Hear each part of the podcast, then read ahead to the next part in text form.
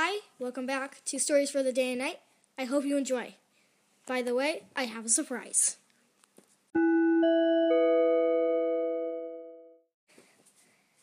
Hi, my name's Abby, and I have a special guest today. Um, and I will be reading first. I want to introduce my friend Lydia.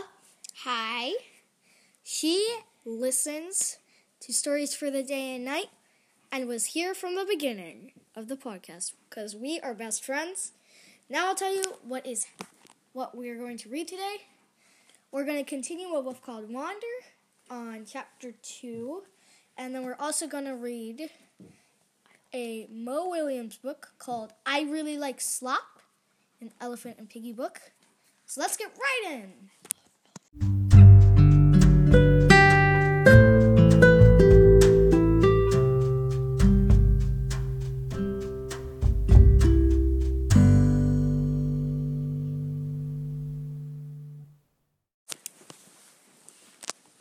Today for our little kid book, um, I will be reading I Really Like Slop, because that's the title. Um, and it's by Mo Willems. So let's get reading. La la la. Hi, Gerald. Hi, Piggy. Yikes! What is that? This is slop. Slop? Yummy, yummy slop. Yummy. You eat that? Sure, I eat this. Pigs really, really, really, really, really like slop. Eating slop is part of pig culture. Oh. Should it smell like that? Sniff. Yes. What about all those flies? The flies are how you know it is. Here's something. Yeah, man. Do you want to try my slop? Do I want to try your slop? No way! Oh. Okay. Walk, walk, walk, walk.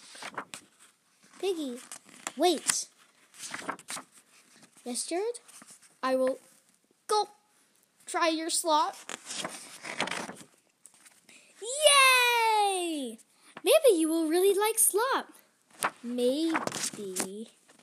Try a big taste. I will try a small taste. Pluck. That is a small taste.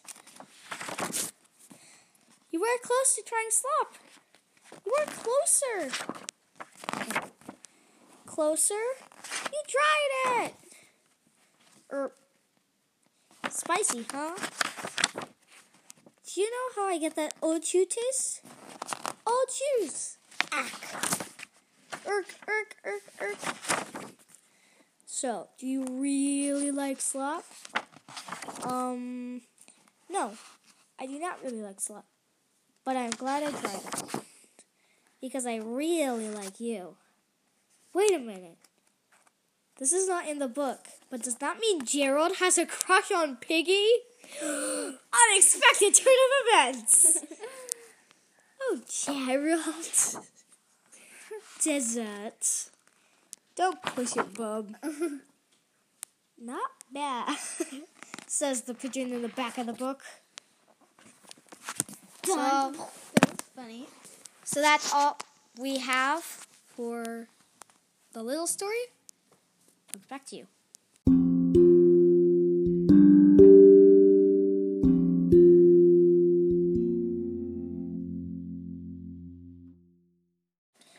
Hi, so we're on chapter two. It's called Watch. Let's get going. All summer the pack hunts. Growl watches us while they are gone. When the pack comes home, there are streaming piles of elk meat for everyone. And then, best of all, howling. Father begins, and then mother, and then song. The sound of it makes my fur stand up and my tail wave. We pups howl together, each trying to be the loudest, stretching our necks out and up like father does. We draw in deep breaths to win the longest or the loudest. but loud or soft, long or short, our howling makes us a pack. All of us, one pack, and this our home ground. Our voices bounce off the mountains. They reach for the wolf star. The sound fills me up like fresh water. Growl sounds his low, mournful wail of last of all. He is the following wolf, our wrestling coach, and the peacemaker of the pack. By the time the meadow turns late summer gold, I can outrun him, and by the first frost, I can make him drop his tail when I beat the ground with my front paws and raise the fur on my shoulders. Sharp never drops his tail to me, no matter how hard I try. I wrestle him every day, but he slips out of my paws. I run further than him. I howl longer. I gulp down more meat than anyone, but he is still taller and heavier, louder and stronger. I can run faster than him, but that is my only victory. Mother sees me try and gives me extra licks at sleep time. A lead wolf feeds his pack, she says. No other trick matters. So when the first snow falls, instead of snapping at snowflakes and skating over frozen puddles with the rest of the pups, I run with father to the game watching place. It takes all my strength to keep up, but I am stronger every day. When we arrive at the flat stone by the home stream, I sit at his feet. He studies the mountainside, and I watch him watching. He hears the yowl of cougars and the yip of coyotes and the rattling call of ravens. He hears running water, the splash, grunt, huff of the bear, and the split splat of the salmon hitting the stones on the side of the river, and then the long, contented tear and a chew of a bear eating fish. I listen to him listening. An orange bellied squirrel runs from the base of one tree to another. It is fast, but I am faster. Can I hunt it, father? I get in my crouch, ready to spring. Can you?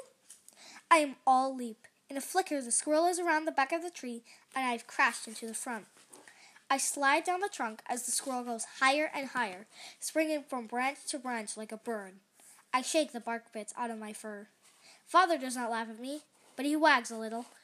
I sit down again and watch my father watch the mountains. The wind blows, the birds talk to each other. There, father, right there! A short legged weasel thing runs across the stream below us. It is black as night, with a broad white stripe from neck to tail and a narrow white stripe down the nose. It is plump. It will be delicious. I could hunt it. I know I could. My spring is ready to go. Two jumps, and I will have him. Father slaps a paw down on my shoulder and presses me flat to the ground. What has your mother told you about eating white things? White berries, I say, trying to squirm out of his grasp. Grasp. White mushrooms. Never touch them, not even a lick. I tug and turn, but he will not let me up. He watches me struggle. I am not even making him tired. I huff and puff and pull and strain, and finally roll over and lift my chin in, surren- in surrender. He lets me go. I spring to my feet, nose pointing at my prey. That is not a berry. It is not a mushroom. It is walking. Yes, walking, in plain sight showing us a white stripe, and no fear. What is that animal telling you? I lower my nose and tail. Poison? Worse than poison. I flop back down in the dust and drop my chin to my paws. I could catch it, though. I could get it all by myself. Not even a lick. I look up at my father. He is not laughing at me except for that little wag. I go over to the weasel thing's tracks and learn their five toed step. Not lunch waddles slowly, almost teasing, off into the forest. I feel like whimpering, but then I remember to hold it in and sit up tall. Who needs to eat? Not me. I sit beside my father. More watching. The shadows go long, and he is still watching. The rest of the pups have been playing all day, but father is still watching. My wag is long gone, but I am with him, still watching. A scuffle of noise at the edge of the waterfall catches my eye. A black nose peeks out, followed by the most wild haired weasel ever. Its hairs are long and stiff and wave out in all directions. It is even slower than the last one. I could catch that thing. I look at father. He's not crouching to stalk it. He is looking at me. Is it delicious? I nose point to the weasel. Probably. The thing goes to a pine tree and nibbles at the bark. The stiff, thick hairs are silver gray at the tips and black at the base. Is it poisonous? No. He wags. Just a little. I make a little yip in case it hasn't smelled us watching so nearby. It turns and doesn't back away. Badgers and wolverines are not big, but Mother has warned us about them. Does that thing hunt us? Nothing hunts the ground wolf but men. He is so small. Why is he not afraid? The porcupine fears no one and fights no one. But I could get him in one pounce. He is so slow. Anyone who tangles with a porcupine bows to him forever after. No way am I bowing to that thing. I watch it slowly and clumsily climbing the pine tree. There is nothing sleek or strong or shrewd about it. I will get Sharp to tangle with it. Then I will know, and Sharp will have to do the bowing. The wind dies down and the sun sinks even lower. Ravens come. They circle Father and go out toward the prairie. They circle back, and Father woofs to them as though can, they can talk. They swoop around him again, so close their long black wingtips stir the fur on his shoulders. Off they go again, back to the prairie. There, Father says, nose pointing to the open ground below, where the prairie grasses meet up with the trees and ferns of the mountainside. I look and see nothing. Father calls for mother and song. I lift my head to smell, and it faintly comes to me. A deer and her pup. Mother and song run to father's side. I watch it all the quick and silent approach, the line of attack, the direction of the wind, the way my father circles around the front, turning the deer back into the jaws of mother and song. In my head, I'm there with him, chasing, circling, springing. I will feed my pack. I will. I will. Better than all of them. I watch father hunt every day, even after I grow from a pup to a yearling. I learn. I remember. I run run just to feel the wind in my fur and the pond of my feet, pound of my feet on the sweet grass and soft needles of my home ground. Sometimes Warm runs beside me, and sometimes I practice hunt him. We work on my stalk, my chase, my spring. He is the perfect following wolf, far rather than I could ever be. I will be a lead wolf. I can feel it.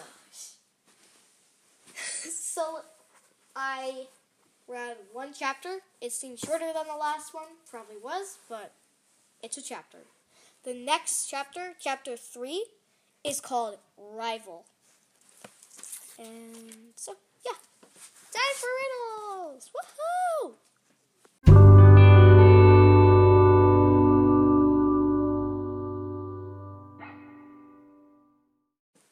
So, for the last part of the podcast, the riddle part, I'm going to let Lydia take the reins, and so she'll be reading you the riddle. Okay, so. What do you get when you cross a parrot and a canary? Canary. Can- canary. Canary. Canary. Canary. Canary. Canary. Canary. Canary. Canary. I always read it canary. Well, I always read it canary because that's what it is. Okay. The answer is a bird who knows both the words and music. Okay, so if you don't know this, a canary is a really common songbird, mm-hmm. and they they they go tweet tweet tweet tweet tweet tweet tweet tweet. so yeah, they sing a lot, um, and tweet a lot. So yeah, and the parrot can actually talk.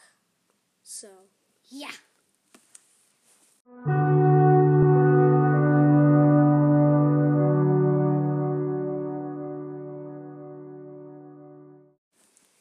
That'll be it for this time. I really hope you enjoyed. And I hope I can get out another episode. Another. Um, I'm just going to call it an episode another episode tomorrow of the podcast. Bye. Bye.